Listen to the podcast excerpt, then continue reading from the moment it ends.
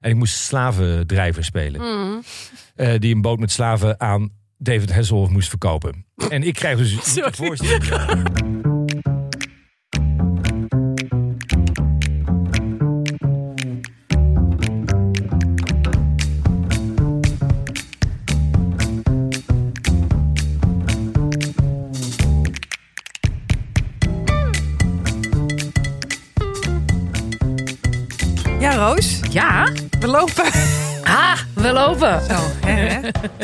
Hoe is het?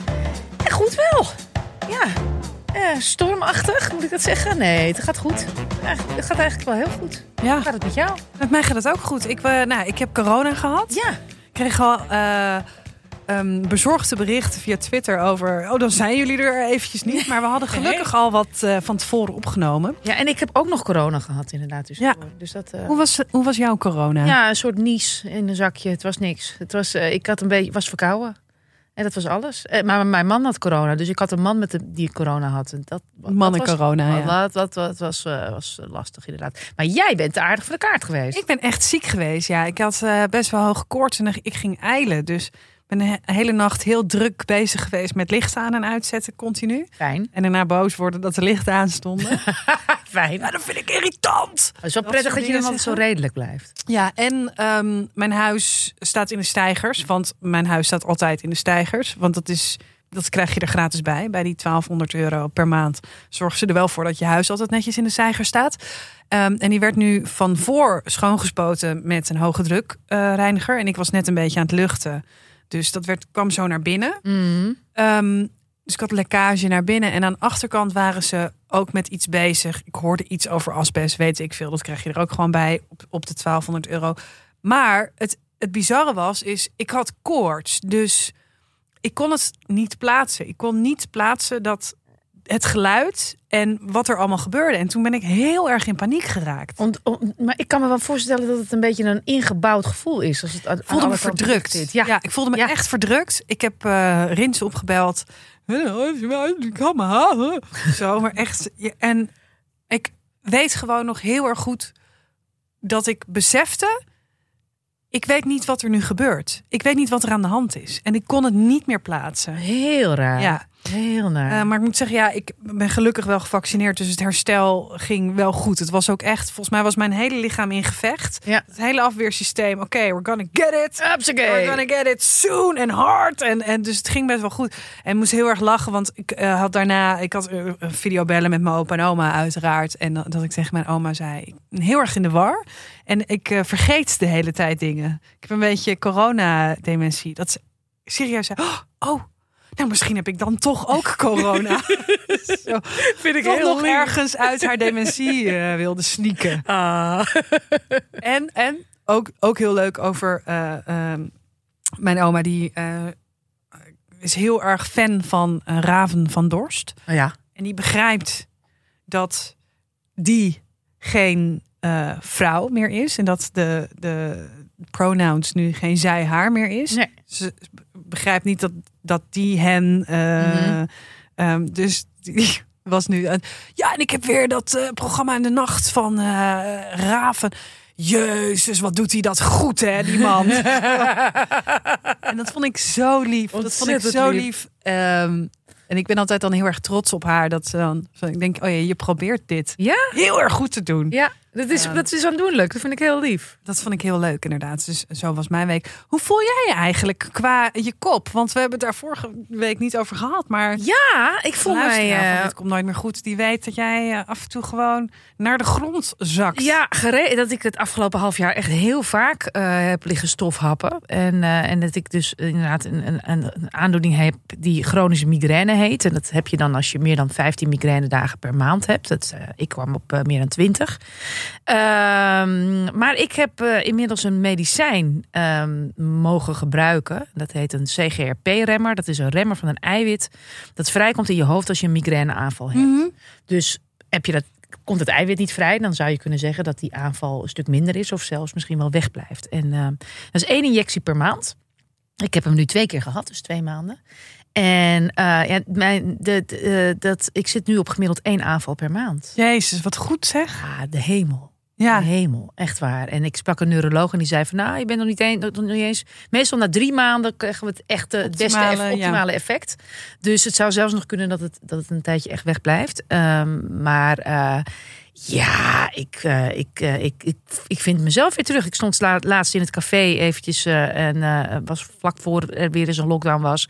En ik stond te zingen en te kletsen met vrienden. En mijn man die stond een beetje op een afstandje naar me te kijken. En die zei, ik heb je zo gemist. Oh, dat is zo Ja, leuk. Ik heb mij ook gemist. Ja, Ja, dit was toch wel eigenlijk tussen de regels door de grootste dit komt nooit meer goed angst die er was. Ja. Toch wel iedere Ja. Eh, aflevering schuilde dat dit er ook wel onder. Want Ja. het was ook altijd de vraag, kon ik het halen. haalde je het? Eh, en ik heb ook wel eens, eh, ik heb ook wel eens, dat ook niet, niet toen niet tegen jou gezegd, maar ik heb, er, ik heb wel eens hier met een aanval gezeten bij in de studio. Oh. Ja.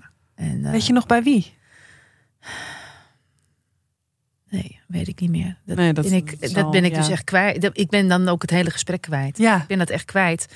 En dan, dan kon ik dus wel net doen alsof het wel ging. En dan zat ik met heel veel, eh, eh, onder de opiaten, met heel veel pijnstillers, heel hard mijn best te doen.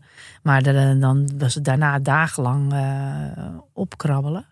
Eh, nee, dat, dus dat, dat, eh, en, ik, en, ik, en ik merkte dat het mentaal heel veel deed. Omdat ik er echt een beetje, ik werd er een angstig mens van Mhm. omdat je bij alles waar, waar je ja tegen zegt, klinkt er een stem in je hoofd. Als je maar niet ja. neergaat. En, eh, en ik ben iemand die graag ja zegt tegen dingen. Mhm. Dus ehm, ik merkte op een gegeven moment dat ik niet meer graag ja zei. En dat ik eigenlijk liever van alles ging vermijden. En dat hoort niet bij mij. Dus Ja. ik, ik merkte gewoon een karakterverandering. Maar het gaat goed. En eh, fingers crossed dat het zo blijft. Ja, we gaan luisteren naar het gesprek dat we hadden met Chris Segers. Ja, Het Chris is altijd leuk om te vertellen hoe, hoe ik Chris ken. Ja. Chris heeft een keer op een personeelsborrel twee bier bij me besteld. Omdat hij niet wist dat we collega's waren. en dacht dat ik bij de... En toen, toen heb ik drie bier gehaald. En daar hebben we ontzettend om gelachen. Ja, Chris is een hele. en- Maar ik ken Chris ook, want hij heeft met mijn man samengewerkt. En mijn man was cameraman en Chris was acteur in een film. En eh, dat, die film, eh, dat, dat- nou, dat, dat was een ingewikkelde sessie om hem op te nemen. Maar het humeur van Chris, daar heeft het nooit aan gelegen. Nou ja, eh, deze man trekt een blik open van verhalen. ik ga er lekker voor zitten. Ga lekker luisteren. Ehm, heel veel plezier met het gesprek dat wij hadden met die hele leuke Chris Segers.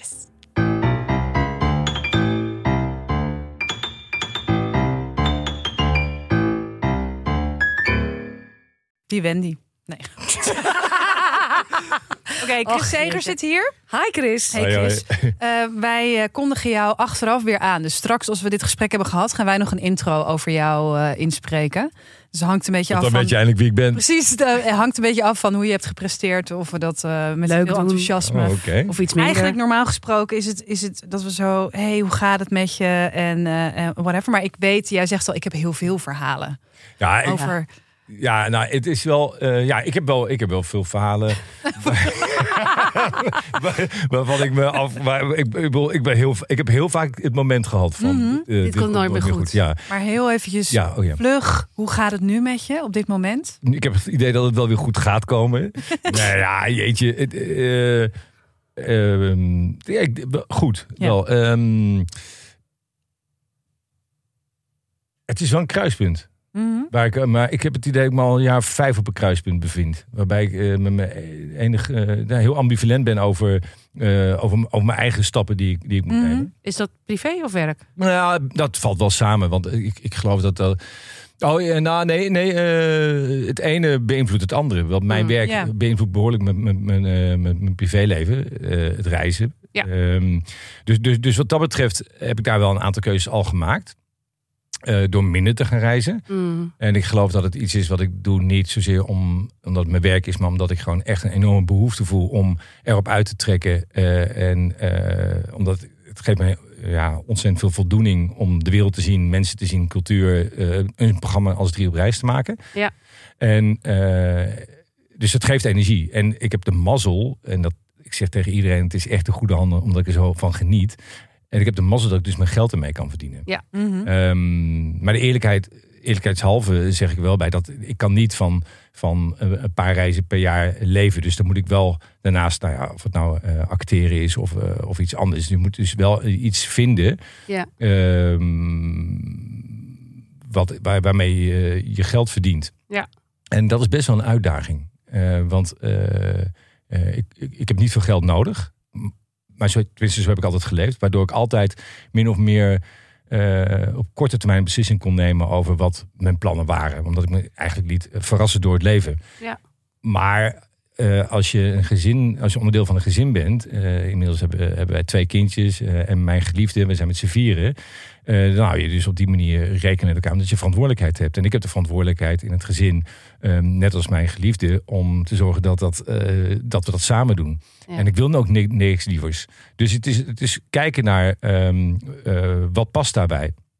Nou, minder reizen. en anderzijds probeer ik dus eigenlijk mijn weg hier te vinden. En dat is niet dus in het vak wat ik de laatste 25 jaar heb gedaan.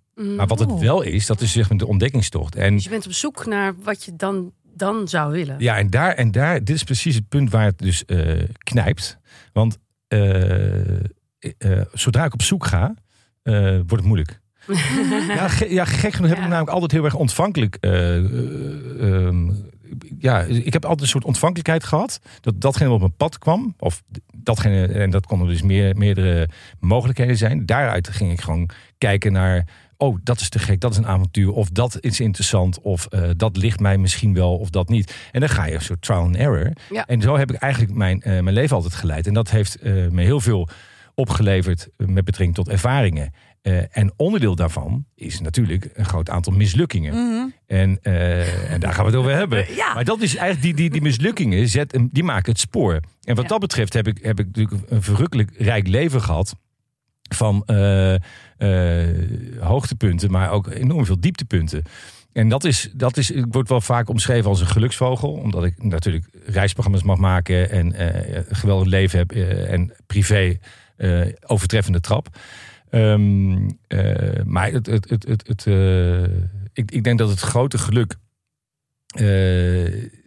zit, zit meer gewoon in het onbevreesde.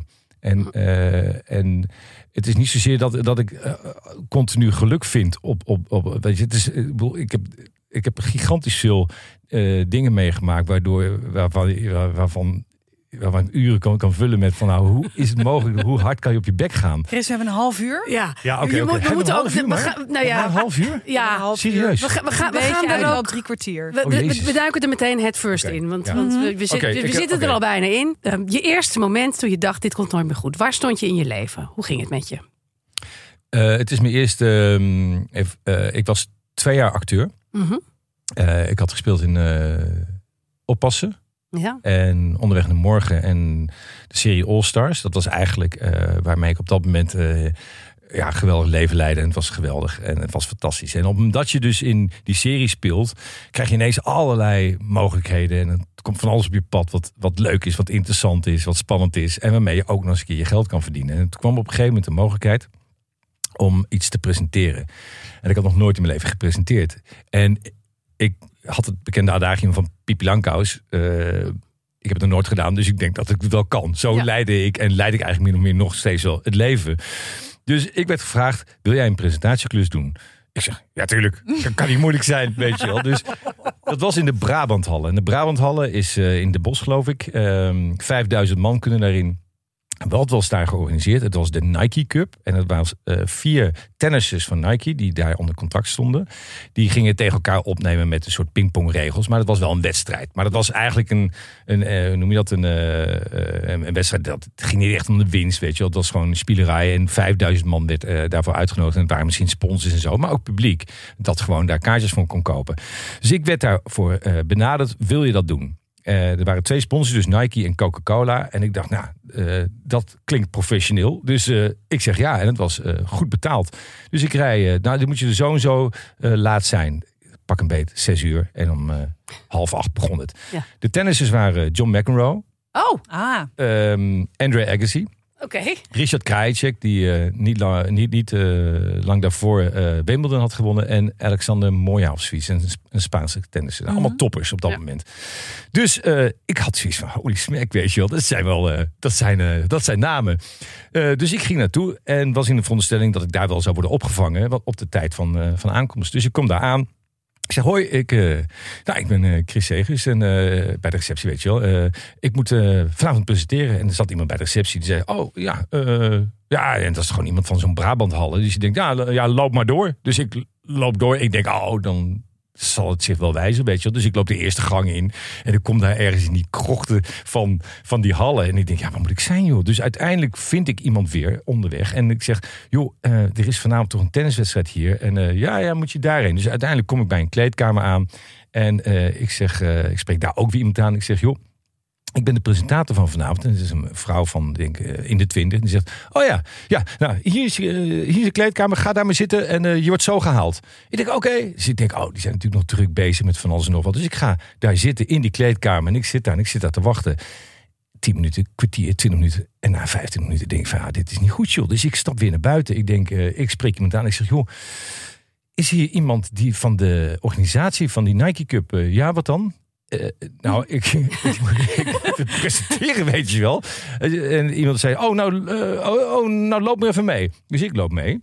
En die loopt een kleedkamer binnen met mij, die, een andere mevrouw. En ze zegt: Nou, dit zijn de tennissers.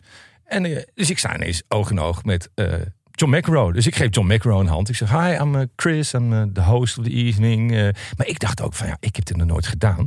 Dit zal wel normaal zijn, weet je wel? Ja, ja, ja. Dus je weet het niet. Dus nee. want, omdat je het nooit hebt gedaan, denk je van, nou ja, dit is blijkbaar hoe het gaat. Dus ik geef Andre Agassi een hand, uh, Krajicek en um, die andere tennisser, Moya. En blijkbaar stond er nog, er stond nog een man naast. En dat was Stanley Franker. En dat was de bondscoach van de Nederlandse tennis Davis Cup team. Uh, een tenniscoach. En uh, die geeft mij ook een hand. En hij zegt, wat kom jij doen? Ik zeg, nou, ik ben de presentator. Hij zegt, nou, dan, dat ben ik ook. Ik zeg, nou, dat, dan zijn we het samen. Ja, ja, zei iemand. Ja, jullie doen samen de presentatie. En ik zeg, oké.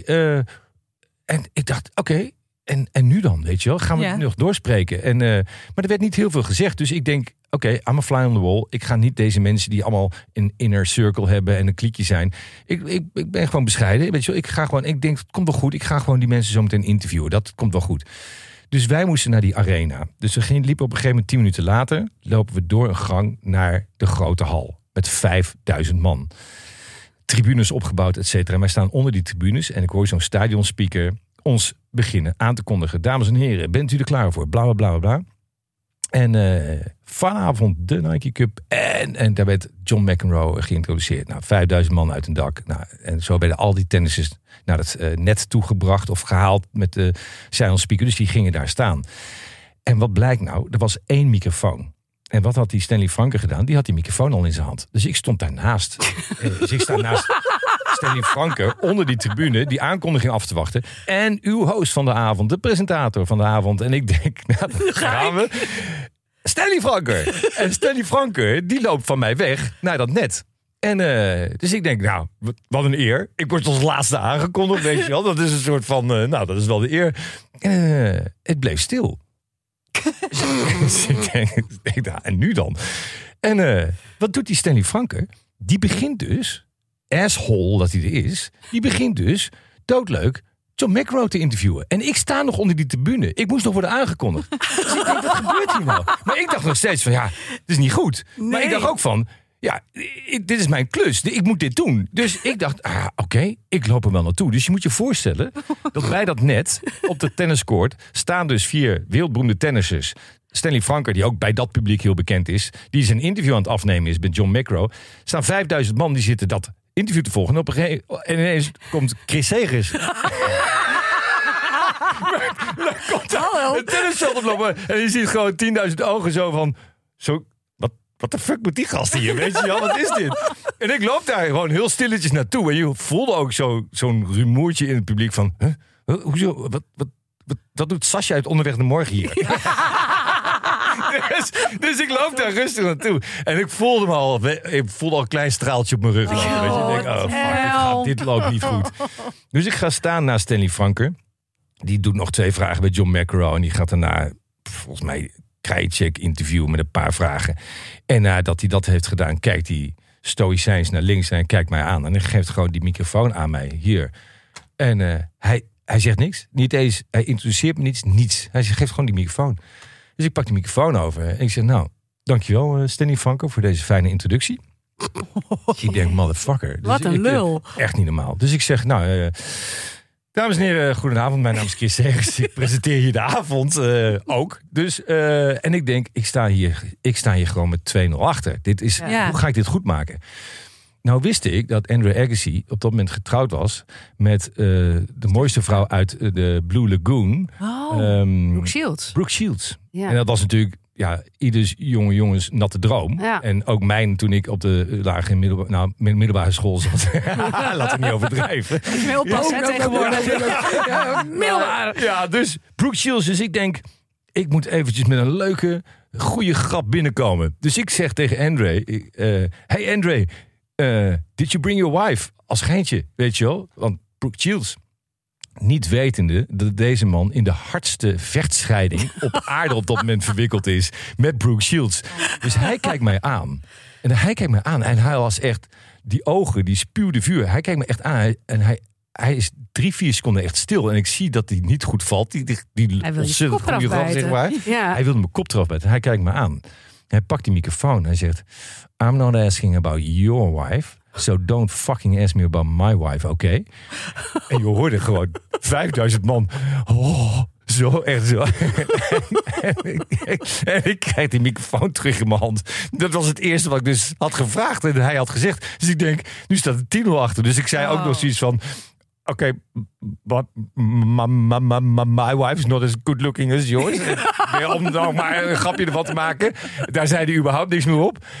En toen dacht ik echt, en je hoorde iedereen stil. En ik dacht echt van, dit gaat dus, Dit dit, dit, dit is, dit is het grootste drama wat me ooit is eh, overkomen. Overigens niet wetende wat er allemaal nog ging gebeuren in de jaren daarna. maar dit was natuurlijk verschrikkelijk. Ja. En dit was mijn eerste presentatieklus. Toen heb ik nog ja, een soort van pro forma nog, nog twee, drie obligate vraagjes gesteld aan die andere tennissen. Om er maar vanaf te zijn. En het enige wat ik nog die avond voor de rest heb gedaan is alleen maar 15-0. 30, Nee, oh ja. 15 gezegd. Ik dacht, ik hou mijn mel. Ik, ik hou de stand bij. En ze krijgen de tering maar met z'n allen. Want het is niet mijn fout. Nee. Weet je wel? En dat is achteraf gezien is het ook je eigen fout. Want je moet zorgen dat je ofwel beter ingelicht bent of voor voorgelicht bent over hoe, wat je gaat doen en zo. Maar dat is de, dat, dat is de les die erin Ja. zat. Ja. Maar het was ontzettend pijnlijk. eh, op dat moment, omdat je dus gewoon nat gaat voor zoveel mensen. Maar ik heb daarna heel veel woede idolen gevoeld zo. naar zo'n Stanley Franker. Ja. En nou zo'n organisatie die zogenaamd professioneel is. eh, want je associeert die twee merken wel met een, een goede productie. Maar dat blijkt dus niet zo te zijn. Dus het was, het was ook een- best wel een soort van nou, goede les in dat wereldje. eh, dat je gewoon je altijd moet eh, op de hoogte stellen van oké, hoe gaan de hazen lopen vanavond? Weet je, wat gaan we doen? Et cetera. Dus wat dat betreft is een hele goede ervaring geweest. En ben jij ooit ehm, eh, Richard Krajcek nog wel eens tegengekomen in jouw verdere carrière? Ja, zeker, zeker. Eh, Hey, jaren loser. later. nou, jaren later, dat, is zo grappig. Ehm, ehm, ik, eh, wat heel leuk is, ik, ik, ik ben eh, soms gastdocent bij hogescholen. Ja. Eh, ik geef best wel veel lezingen. en eh, ik doe, heel, ik doe het eigenlijk het liefst voor studenten. Waarbij het eigenlijk gaat over het ontmoeten van het leven. In letterlijke zin, maar met name in figuurlijke zin, dat je het moeten probeert los te laten. Mm. Dus niet allerlei verwachtingen van je, jezelf opleggen, het loslaten, het gewoon ontvankelijk zijn voor het leven. Nou, daar heb ik op een gegeven moment had ik een, eh, een lezing voor, eh, voor beta-studenten in de, af, in de afstudeerfase van de Universiteit van Amsterdam. Die dus worden geacht dan te gaan solliciteren bij de DSM's van deze wereld en de AXO's. En toen hadden ze mij gevraagd, nou wil jij niet daar een lezing geven? Want ik ben van oorsprong econoom. Ja. Ik ben een hele andere kant op gegaan. Het is interessant voor onze studenten om te laten zien dat er ook iets anders is dan eh, die chemie in te gaan. Ja. En het thema van die dag was ontmoet je toekomst. En ik zat daar en in, in, de, in de oude collegezaak in het Tropeninstituut. Dus ik dacht van, potverdorie, dit is gewoon de, de essentie van zoals ik eigenlijk wil leven. Ontmoet je toekomst. Het loslaten van die toekomst. En met name het loslaten van al die verwachtingen die je hebt Mm. in de toekomst. En de toekomst, zegt het zelf, komt naar je toe. En het ontmoeten, als je dat ontleedt, is het ontmoeten. Het loslaten van het moeten. Dus zo zat ik daarover te denken. En dat is eigenlijk wat ik eigenlijk nu heel erg probeer mee te geven. Met name aan de jongeren, eh, dus met name studenten, die zichzelf helemaal. eh, A, zichzelf helemaal volgooien met: oké, ik moet dit, ik moet dat. Maar dat komt door onze geconditioneerde samenleving, waarbij wij allemaal verwachtingen hebben van elkaar en iedereen. Dus ook van die jongere generatie. En ehm, Ja, maar je wordt ook wel natuurlijk als, als jongere al zo vroeg in die hoek gezet van maak keuzes. Met, maak keuzes en je Ja, keuzes van nu zijn zo belangrijk voor. Ja. later inderdaad. Absoluut. Dus dat Ja. ik snap in dat, dat het dan heel fijn is om met iemand te praten over het tegenovergestelde daarvan. Ja, en zo, zo stond ik dus op een Ja. gegeven moment eh, op een podium eh, dit verhaal te vertellen. Of een verhaal te vertellen over met, met die strekking van joh, eh, laat het nou los. wees bewust en leef in het nu, weet je wel. Zonder daar al te zelf, zelfhulpboekerig over te doen. Want het is allemaal vanuit eigen ervaring en vanuit anekdotes. En die anekdote die ik net vertelde. Ik zag op een gegeven moment dat de, de volgende spreker was Ri- Richard Krajicek, zag ik. Dus ik dacht, oh dat is leuk. Dan ga ik die anekdote vertellen. Want het is gewoon een les in het leven, weet je wel. Dat je gewoon goed, wel goed moet voorbereiden. Ja. Dus het is gewoon, neem het zoals het is. Neem risico's. Ga zonder eh, angst en beven eh, de volgende stap tegemoet. Ehm, maar wees bewust wat je aan het doen bent. En dat was ik dus op dat moment niet. Eh, en ik wist dus dat die, die, die volgende spreker Richard was. Ik zag hem ook achter in het publiek staan. Dus toen heb ik deze anekdote erin gegooid. En toen heb ik daarna Richard op het podium gehaald. En hij kon zich het niet meer herinneren. Maar hij zei wel van ja, het is wel een goede les Ja. die, eh, die je daar hebt geleerd. Maar hij kon daar natuurlijk ook niks, niks aan doen. Die zal er ook hebben gestaan van, oh mijn god, wat gaat deze gast door het ijs, joh. Oh, maar Heb je die Stanley Franken nog wel eens gezien? Nee, nooit meer. Nou, die Nee. hoef je toch ook niet meer te zien. Zeg. Nee, nee, ik- onbegrijpelijk. Dat, nee, een eh, zakkenwasser. Dan ben je echt een zakkenwasser. Ja. Ik bedoel, hij, hij, hij moet met zijn leeftijd zeker, want hij was toen eh, in de 50, denk ik. Moet je toch enige empathie kunnen opbrengen voor iemand die met jou dat gaat presenteren. Ook al vind je me een eikel, ook Ja. al ken je me niet, ook al whatever, weet je ook al ja. denk je van, waarom je de is ander hij zo weet je wel. weet je wel. Maar Ja. dan niet op die manier. Nee. Het zegt meer over hem. Maar goed, dat was de het. eerste Dat was één. klapper. dus toen dacht ik, toen dacht ik, ik wil presentator worden. Logisch, dat snap ik. Oh man. Letterlijk door de grond zakken. Ja, dat was het echt. Ja. Dat was het echt. Wacht even, ik pak heel even, want ik heb een klein spiekbriefje Oh, van een aantal anekdotes. oh daar ben ik ontzettend benieuwd naar. Ik heb eventjes Ja. dat we iets uitlopen. Maar, eh, ja, echt. Wacht even, Ja. want dit is, we, we zijn nog niet eens begonnen, toch? Of wel? Jawel, we zijn al wel begonnen. Ja, oké, maar. Maar, maar geeft niet. Oh ja, Jezus. Eh, we- eh, eigenlijk zit er nog eentje voor. Kijk, maar. Die hebben? Oké. Ja hoor. Eh, je moet je voorstellen, ik was vroeger eh, op de middelbare school eh, extreem klein voor mijn leeftijd. Mhm. Eh, ik ging pas rond mijn zestiende enigszins groeien.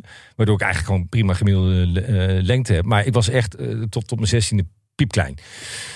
Nou, dat deed best wel wat met me. Want ik, had, ik, vond, ik was best wel onzeker daarover. Ehm, en eh, ik, ik stotterde extreem. Ik stotterde zeg maar met name rond mijn vijftiende, zestiende, zeventiende... eerste keer dat ik op vakantie ging, extreem gestotterd.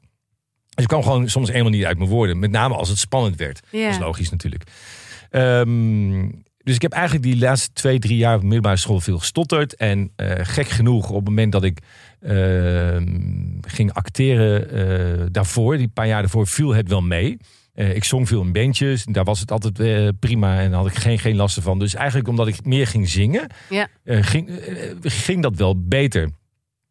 Maar op een gegeven moment kwam ik, kreeg ik de kans om te gaan acteren. En eh, dat was natuurlijk een kans die ik nooit had zien aankomen. Het was ook een ontdekkingstocht voor mij. Ik dacht zoiets van, hé, wauw, dat lijkt me te gek. En eh, ik kende één iemand anders die dat was gaan doen. En die was ook lyrisch over. En het was een enorme sidestep in mijn leven. Ik dacht van, nou, deze kans die ga ik pakken, weet je wel. We kijken wel wat het oplevert. Dus het was gewoon ontzettend leuk om te proberen. Dus ehm, ik ging zonder opleiding, ging ik mijn eerste scène eigenlijk spelen. En was daar uiteraard ook wel nerveus voor. Want ik stap er overal in. Maar ik doe, en wel onbevreesd in, in, in brede zin. Maar als je dan op de set staat en je Ja. je eerste tekst doen. Maar wat was die eerste tekst? Ehm, ehm, ik had, ik had eh, eigenlijk een paar letters waar ik echt bij eh, stotter. Eh, dat is met name de R. Mhm. En als ik, iedereen heeft zijn eigen letter. Eigenlijk, dus de Oh. hebben eigenlijk een paar letters. Maar je, Ja. je hebt de, de gemeenste letter heb je ook bij. En bij mij was dat de R. Ja, Dus je moet je voorstellen dat ik best wel al zoiets had van... oh, binnenkort eh, mijn eerste draaidag. En dan krijg je de scènes opgestuurd. En dus op een gegeven moment zag ik het schema, hoe we het opnamen. En toen zag ik dus welke eerste scène we gingen spelen. En dat was een scène waarbij ik achter de coulissen me aan het verstoppen was op een zolder zogenaamd. En ik moest dan tevoorschijn komen en de vrouw, mijn tegenspeelster, die moest dan schrikken. En ik moest dan zeggen het woord rustig. en ik moest dan zeggen rustig, rustig, maar ik ben het, Sascha, de broer van Melle. Dat is mijn enige lijn die ik dus als eerste moest doen. Dus je moest je voorstellen dat ik achter. Dus ik las die, die scène. Ik dacht, oh mijn god, oh nee, oh nee. Niet deze zin. Nee. Niet deze zin als eerste. En, maar ja, dat was de eerste zin, klaar. Dus ik was op de set. Ik sta achter zo'n eh, dun muurtje, wat dan eh een decorstuk is. en, eh, en er wordt dus uiteindelijk, eh, nou, je moet je voorstellen dat dat is een beetje gerepeteerd een dag ervoor, weet je wel, zoiets. En, eh, maar op de set staan ineens allemaal mensen, dus dan wordt het pas echt spannend. Dus je had, we hadden drie cameramensen. Eh, we hadden geluid, we hadden, dus je staat met een man of 15 op de set. Dus de druk was best groot. Ehm, ehm, en ik, ik sta erachter en ik ben best wel aan het zweten. En je hoort dus de opnameleider zeggen: Oké, okay, en actie in vijf, vier. En dan moest zij een beetje scharrelen op die zolderkamer. En dan moest ik ineens tevoorschijn komen. En ik kom tevoorschijn en ik zeg: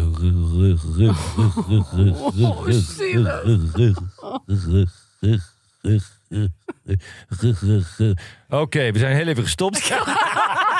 Hoor je de opname zeggen, zeggen. En je hoorde iedereen ook weer zo van. Oh, oh. Ja. Oh, wat, en wie, maar wat je hoort is natuurlijk, oh, oh wat lullig voor hem. Maar je hoort ook van, wat hebben we nou in huis gehaald? Ja, oh, fuck. Het is een lange Dus- dag. dus dat ding, het wordt een hele lange Ja. dag, weet je wel. We lopen al achter, weet je wel. Dus weer terug. En de volgende take, het, precies hetzelfde. En wat je ook niet gaat doen, is dan zeggen tegen de regisseur... Bij de allereerste scène ga je ook niet zeggen als nieuwe acteur... Nee. mag die eerste zin anders. Nee. Wel, eh, Ja, als je twaalf jaar door de wol geverfd bent en je zegt een keer tegen de regisseur: hey, dit krijg ik mijn bek niet uit. Eh, zullen we daar even iets anders voor doen? Ja, dat kan. Ja. Maar de nieuwe acteur, Nee. de eerste scène, de eerste zin, die ga je niet zeggen van eh, kan die even anders. Weet je, dat ga je niet doen. dus ik dus acht keer, na acht keer was de spanning om te snijden. Er was op de set was iedereen zoiets van. Holy smack, wat is dit erg? Totdat iedereen ontplofte van lachen. Want iemand, één iemand kon het niet meer houden. En dat was natuurlijk de ontlading. Ja, goddank. En eh, goddank. En toen hebben we hem opgenomen. Maar het was verschrikkelijk. Het was verschrikkelijk. Het is echt, je staat daar. En je staat daar eh, volstrekt ontmand. Niet wetende hoe je dat moet oplossen. In een nieuwe situatie. Eh, en dat, was, dat, is, dat is verschrikkelijk. Maar, Maar, ja, hoe heb je de scènes da- later daarna gedaan? Want ik kan me voorstellen dat je dat, dat is toch wel een traumaatje. Dat je iedere keer denkt, "Huh." ja, ja daar moeten wel daar moeten een paar goede scènes overheen gaan. Ja. Dus daar ben ik nog steeds niet overheen. Ah, daar werk je nog steeds aan. nee, nee, maar eh, nee, ja, ja, dat is, ja je, ik, heb, ik, ik dacht dat dit het ergste was, maar eh, dit, is, dit is een ervaring op de set. En toen heb ik een ervaring eh, een jaar of twee later gehad. Toen werd ik gecast voor een eh, Amerikaanse film, wat natuurlijk waanzinnig was. Ja. dacht, holy smack man, wat een kans. En dat was een film met eh, Grace Jones en Omar Sharif. Mhm. En met ehm, eh, David Hasselhoff, de Hof, weet je wel. Gewoon, van een vet cult eh, figuur. En de Hof eh, dacht na Baywatch en The Night Rider... ik word ook een serieuze acteur. Dus die ging in die film spelen. En het was eh, de film Shaka Zulu. En Shaka Zulu was een enorm grote productie. Het was een serie geweest in de jaren tachtig. Ja. En dit was een gigantische productie. En die werd opgenomen in eh, Marokko, eh, bij Agadir, onder andere in Ouarzazate. En ik werd gecast voor die film op een ongelofelijke wijze. Zoals veel geluk me eh, overkwam eigenlijk. Eh, kwam, ik werd gewoon gecast door een foto die eh, bij een casting agency hing. En iemand, een, het was een Amerikaans-Italiaanse productie. En iemand van die productie, die was daar omdat een Nederlandse BV werd opgetuigd. Want hier is het fiscaal, en dat weten we, fiscaal interessant voor buitenlandse bedrijven. Dus ook voor filmbedrijven. En hadden hier dus dat juridisch opgetuigd.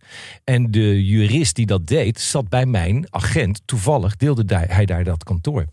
En die gast die zit daar en die ziet die foto van mij. Want ik hing daar met een castingfoto aan de muur. Met een soort wel vrij vrede blik. En die zei, die gast die moet ik hebben voor mijn film. Die gast die moet, die moet in die film. En ik moest slavendrijver spelen. Mhm. Eh, die een boot met slaven aan David Hasselhoff moest verkopen. En ik krijg dus, je moet je voorstellen, ja, het is echt krankzinnig. Het is een film. Eh, dus, ja, Farango. Farango. En, en, eh, maar je moet je voorstellen dat ik dus... Ik had, eh, nou, ik had, ik had twee jaar ervaring. Dan zit je niet in, dan word je niet gebeld voor een Hollywoodfilm, toch? Of wel? Nee. Maar ik werd gebeld door mijn agent. En die zei, ja, een Hollywoodfilm. En ik zo, ja, ja, ja, jij ook of niet? Nee, Wat is, wat is dit? En, eh, dus zei, ik zeg, wat is de grap? Dat kan niet. Ik zeg, nee, het is serieus waar. Ik zeg, met wie? En toen noemden ze een aantal namen. Nou, het is niet dat ik van David Hasselhoff helemaal achterover sloeg. Maar Omar Sharif, weet je. Ja. Toch die Chivago. Ik bedoel, hallo.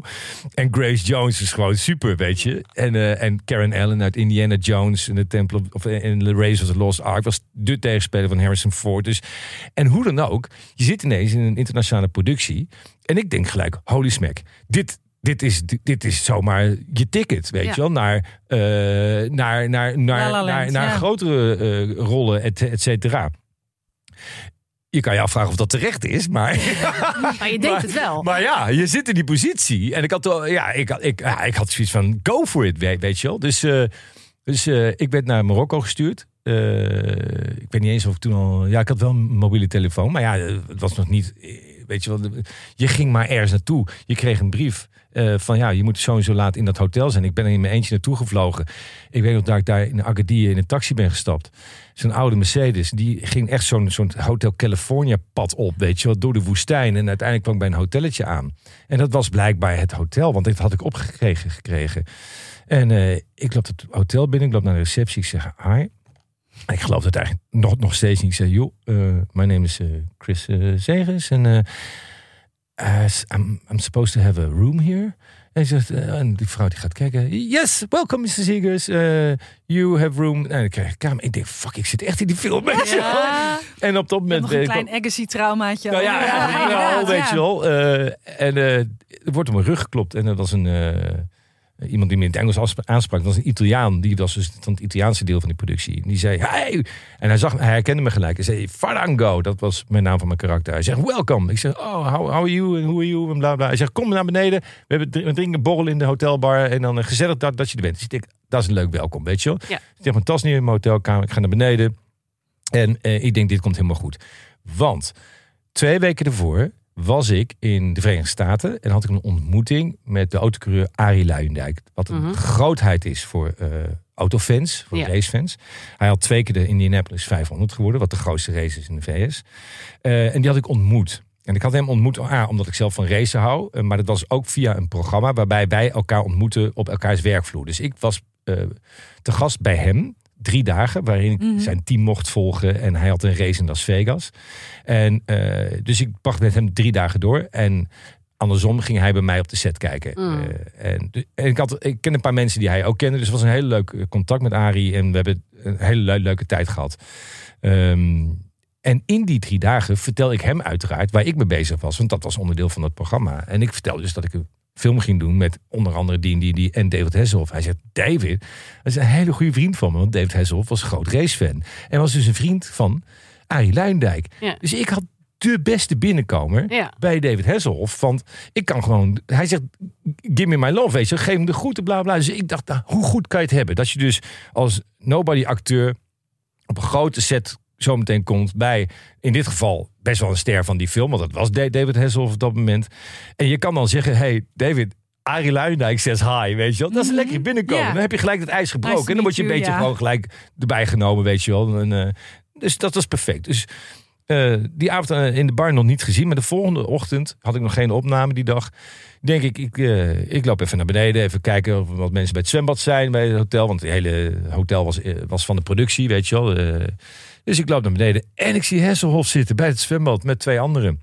Dus ik denk, kikken, ik ga even naar Hesselhoff even goed te doen van Harry. Dus ik loop naar David zeg, hey, eh, hi, how are you guys? En eh, ik zeg, eh, David, I'm Chris Segers. I'm doing the part of Farango. Uh, Arie Luijendijk says hi. En David helemaal, oh really? Great. But who are you? Ik nou, ik vertel. Dus ik zeg nog een keer, nou, ik doe die in die rol. Oh, fantastisch. Dus heel enthousiast. Naast hem zit een man die vanaf dat moment mij aankijkt alsof ik de grootste boef ben op de wereld. Of eigenlijk gewoon van, ik schiet je neer. Dus, eh, maar goed, dus ik dacht, oh jee, ik dacht, oh jee, dit is niet zo netjes. Ik moet ook over, even een hand geven aan deze twee andere Mhm, mensen. ja, ja. Dus ik geef die andere man eerst een hand. En toen de bewuste man die mij zo'n link aankeek. En die zei eh, zijn naam. En dat was de regisseur van de film. Zei, oh, you, you're the director. Oh, hi, how are you? Weet je wel, en uh, bla bla. En uh, nou, hij spuugt hem net niet in mijn gezicht. Dus ik denk, oké. Okay, uh, maar ja, goed. Ik heb wel meer verhalen gehoord van regisseurs die naar acteurs een bepaald gedrag vertonen om het maximale uit een acteur te halen. Ja. Weet je wel. Ze hebben allemaal hun eigen strategieën, kan, whatever, weet je wel. En ook weer van, ik heb nog nooit een Amerikaanse productie of een buitenlandse productie gedaan. Je weet, in Nederland is eigenlijk de sfeer op een set een warm bad. Ja. Bijna altijd. Ja. Bijna altijd is het eh, de gemoedelijkheid professioneel, maar wel, maar niet hiërarchisch. Weet je niet van oh ik ben dit en ik ben dat. Weet je, dat valt Nee. heel erg mee. Er is, een, er is gewoon, er is gewoon, het is inclusief, het is samen, het is we doen het, weet je wel, samen. Dat was ik natuurlijk twee jaar lang gewend. Dus ik wist niet hoe dat in een buitenlandse productie zou zijn. Nou, eh, ik weet inmiddels, overigens los van deze film, dat in, als je op een Amerikaanse set staat, dan ga je echt niet met een regisseur praten. En niet eens met de assistent-regisseur. Nee. Je gaat pas praten als het jou wordt gevraagd en je houdt je mel totdat eh, alle hiërarchie is. Oh, dat is ja, echt niet normaal. heel het is erg. heel heftig. Ja. Zo lief naïef was je eigenlijk. Eigenlijk wel. Mhm. En ik geloof in de kracht van naïviteit overigens. Maar kan, soms kan het wel een verhaal opleveren. Want wat gebeurt er? De volgende ochtend zitten we aan het ontbijt. Dus een dag daarna. Dus, eh, en ik, toen had ik mijn eerste scènes. En eh, ik ben gewend om zo'n scène door te spreken. Weet je wel? Mhm. Eh, is het niet met je tegenspeler, dan eigenlijk logischerwijs wel even met de regisseur. Ja. Ehm, en ik zag de regisseur zitten. Die zat eh, een bordje muesli te eten. Ik denk, nou, ik loop eventjes naar hem toe. Om heel even te vragen wat hij wil van die scène. Weet je wel, wat hij wil zien, wat zijn idee is en zo. Dat is volstrekt logisch, Ja. vind ik als acteur. Dat je dat eventjes gaat polsen. Dus ik loop naar die regisseur toe. Ik zeg, good morning, sorry to disturb you. Ehm, en ik vraag hem, wat, wat, wat, wat vind jij van die scène? Hoe wil je het zien? Wat, eh, wat wil je dat ik doe? En hij keek niet op van zijn muesli. Het enige wat hij zei was, did you read the script? What the fuck? En ik, eh, ik zei, Echt? Ja, I did. Of course I did. But uh, uh, what do you want? Weet je wel? What, what, what do you think? Hij keek weer niet op. Hij zei, did you read the script? Ik zei, "Yeah, yes I did. So you know. Zei, Oké, oké, thank you, thank you. En ik weg. Dus ik denk, wat is dit joh? Wat, eh, wat gaat het zo? Weet je wel? Dus ik dacht, dus ik werd nerveus weer. Want ik dacht van ja, dit is gewoon, het voelt niet goed, weet je wel. Je voelt je gewoon, je voelt je onheimisch. Omdat je gewoon, je, je voelt Ja. je niet meer zeker op zo'n moment. Nee. Maar er zijn er twee dingen die je kan doen. En dat heb ik daar dus geleerd. Maar eh, wacht even, ik, ik maak hem af. Ik ben op weg naar de set. En we hebben het echt over eh, ja, de, de grote mensenwereld, weet je wel. In de zin van, holy smack. Eh, ik denk dat er wel 120 man was. Ja. Eh, met ook heel veel figuratie. Want eh, ik moest dus een boot met 80 man verkopen aan David Hasselhoff. Mhm. En overal camera's en overal belangrijk gedoe en overal. Dus ik zit in de, in de taxi, of in de taxi, in, de, in, de, in een auto met de dialogue coach. Dat is zeg maar iemand die dan blijkbaar, dat komt dus toen op dat moment af, gaat over de teksten, et cetera. En ik zeg tegen haar, ik zeg, joh, weet jij wat hij wil? Weet, weet je, wat, wat, wat, wat, wat wil hij met deze rol? Ze zegt, heb je hem gesproken? Ik zeg, nou ja, hij zei dit en dit. Ze zegt, oh oké. hmm, hmm. Want ik zei, wil hij accent? Want Ja. ik ben natuurlijk een Ne- Nederlander. En Ja. de Nederlanders hebben veel slavenhandel gedreven. Ja. Ik zeg, wil hij dan dat erin, weet je wel? Dat, Dan ah, maakt het voor mij makkelijker. Weet je wel, dan hoef ik daar niet heel erg omheen te werken. Ehm, en toen zei ze van, nou, heeft hij dat niet gezegd? Ah, ze zegt, kom wat op de set, vraag het maar op de set. Ik denk, nou, dat Denk wil ik het nog maar zien. dus op de set heb ik hem eh, amper gezien. En, en op een gegeven moment krijg ik een aanwijzing via via van... oké, jij moet met die boot aankomen. En dan ga je dat grote schip op. Daar komt David Hasselhoff naar je toe. En dan begint de dialoog. En dat is een, een dialoog eh, van nou, een scène van een paar van een minuut of twee, denk ik, twee. En mijn eerste tekst was... eh, hij zegt Farango, hij zegt... eh, Captain Prentice, have you been faring well? Dat was de eerste eh, tekst. Dus ik stap dus die, dat schip op. En ik doe mijn eerste tekst. Ik denk dat ik halverwege het tweede woord ben. En die regisseur zegt... Cut, cut, cut! En die stormt dus de set op. Achter zijn setje vandaan, achter zijn monitor vandaan. En hij loopt naartoe en hij kijkt me aan. Hij zegt, you're not gonna fucking ruin this movie. You're not gonna fucking ruin this movie. En ik kijk en ik zeg, what the fuck? Weet je, wel? ik why, why, why? Hij zegt, what are you doing? Ik zeg, uh, what, what do you mean? Do it again. Ik zeg, Oké, Ik denk, wat de fuck heb ik gedaan? Wat heb ik gedaan? Wat heb ik gedaan? Dit is toch de tekst? Dit is toch de tekst? Dus ik nog een keer nadenken. Dit was dit de tekst? Dit was de tekst? Dit was de tekst? Dus ik denk, eh, fuck, heb ik dan verkeerd gelopen? Wat heb ik dan niet goed gedaan? Dus wij weer terug. En ik loop dus weer die touwladder op. Weet je, naar 5, 4. Dus dat je die set weer opkomt. En eh, oké, en actie. 1, 2, 3. En dan loop je en dan ga je die set op en ik loop. En, en ik begin weer met dialoog, met de eerste tekst. En op hetzelfde moment zegt hij... Fuck, stop, stop. En ik, en ik, ik stop. En hij komt weer aanstormen. Hij zegt, what are you doing? Ik zeg, I'm doing my lines, man. En hij zegt, ja, but do it good. You're fucking up my movie. Ik zeg, how do you want me to do it? Just do it. Ik zeg, oké. En, ik- en dit zes keer. Zes keer. Nee. Zes keer. En, en, en, ik, en ik kijk, en wat je, want je weet het niet. Dus ik kijk om me heen. Ik denk, I need help. Weet je, ik, wil- ik, ik, ik heb hulp nodig van iemand hier naast mij. Het waren twee Engelse acteurs, hele toffe gasten. En Hesselhoff die staat er tegenover en die had zoiets van: ik wil naar huis, ik wil naar, mijn- ik wil naar mijn trailer, weet je wel. Hamburger en ik had zoiets van, oh fuck. En ik zag wel enigszins empathie bij die andere twee acteurs. Die ook zoiets hadden van, ja, eh, wij weten ook niet wat we hiermee aan moeten. En, eh, en toen bij de zevende keer dacht ik, ik ging weer die boot af. Ik dacht, oké, ik loop die set af. Ik loop die set af en hij krijgt het heen en weer maar, weet je wel. Ja. Ja. En, ehm, en toen dacht ik Ja, van, nou, sorry. oh, is het voor de EO? Ik, ja, ik zou zeggen, je krijgt de tering, ja. Ja, maar dat dacht ik. En Ja. ik dacht ook van, ik, ik loop. Maar toen dacht ik ook van, oké, als ik wegloop, eh, dan heeft hij zijn zin. Ja. Of iets. En ik wil in die film. Dus weet je wat? Ik doe exact, exact hetzelfde als de afgelopen drie, vier, vijf keer. Totdat hij zegt hoe ik het anders moet doen. Want dat is zijn fucking job. Mhm. Dus ik dacht, ik doe gewoon precies hetzelfde. En dan hoor ik het wel. En ik heb gewoon consequent hetzelfde gedaan. En toen kwam hij weer het set op stormen. En toen zei Hesselhoff, die zei letterlijk... And now we're gonna fucking film this scene. Now! He's gonna do it his way. Zei hij tegen die regisseur. Dus Oh. hij, hij, hij, hij wees die, die regisseur te, terecht. Hij zei, zo gaan we het doen. Hij, hij, hij doet het zo, dus nu gaan, dan gaan we het zo ook doen ook. Dus heb ik het precies hetzelfde gedaan. Die hebben we opgenomen. Nou, natuurlijk met eh, alle spanning en, en eh, het straaltjes eh, zweet op mijn rug. Dus eh, ik kan niet zeggen dat dat een wereldscène is geworden. Maar ik heb Maar hij het is er wel in gebleven. Wat er is gebeurd, is dat ik dus nou, die hele dag, de volgende dag, verschrikkelijk eh, draaidagen gehad, weet je, om die dag door te komen. Want Ja. die, die race was, was verschrikkelijk. Eh, en toen had ik vijf dagen rust. En toen had ik nog een andere draai, een la- laatste draaidag. Toen ben ik vijf dagen naar Marrakesh gegaan. Zelf gereden, er naartoe gegaan. Ik dacht van oké, weg hier. En ehm, me afgevraagd van nou, wat gebeurt hier nou? Weet je? Wat, wat, wat kan ik nou anders doen, et cetera? En kijken wat het enige zinvolle is, wat je kan veranderen, is je eigen gedrag. Of de manier waarop je het zelf doet, of het spel in dit geval. En ik kwam er niet uit. En toen kwam ik eh, terug op de set, daar vijf dagen voor die laatste scènes. En ik ontmoet daar op de set een Italiaanse acteur. En eh, hij, hij zegt zijn naam. En, eh, Paolo, weet ik veel hoe ook. En ik zeg Chris. Hij zegt, are you Chris? Ik zeg, yeah. Are you the actor from Amsterdam? Ik zeg, yeah, yeah, that's me. Are you the other guy he hates? Ik zeg, ja! Ik zeg, ik zeg, ik zei, had hij jou ook? Hij zei, ja, yeah, he hates me too. Ik zeg, why? What the- En wat blijkt? De Italianen en de Amerikanen, die samen dus deze productie deden, die kregen ruzie over, over geld. En het was blijkbaar gefund eh, met heel veel Italiaans geld. Dus het Italiaanse deel van de productie kreeg ruzie met het Amerikaanse deel. Nou was het zo dat ik blijkbaar voor de Amerikaanse regisseur hoorde ik bij het Italiaanse kamp. Want ik was gecast door de Italiaanse producent.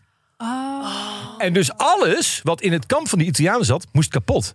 En dan denk ik, eikel, je eigen film. Je wilt, Ja. toch, je wilt toch dat naar een hoge plant in. Je wilt toch dat die acteur dat goed doet.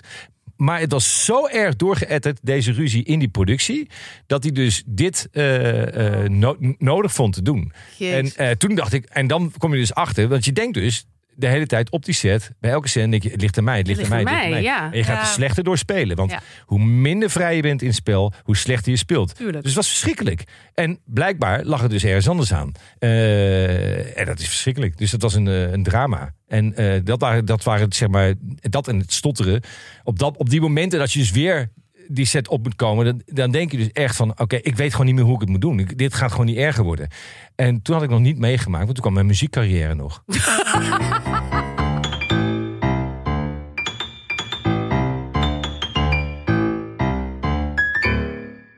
en dan hebben we het nog niet eens over zijn muziek. Hebben niet eens een carrière.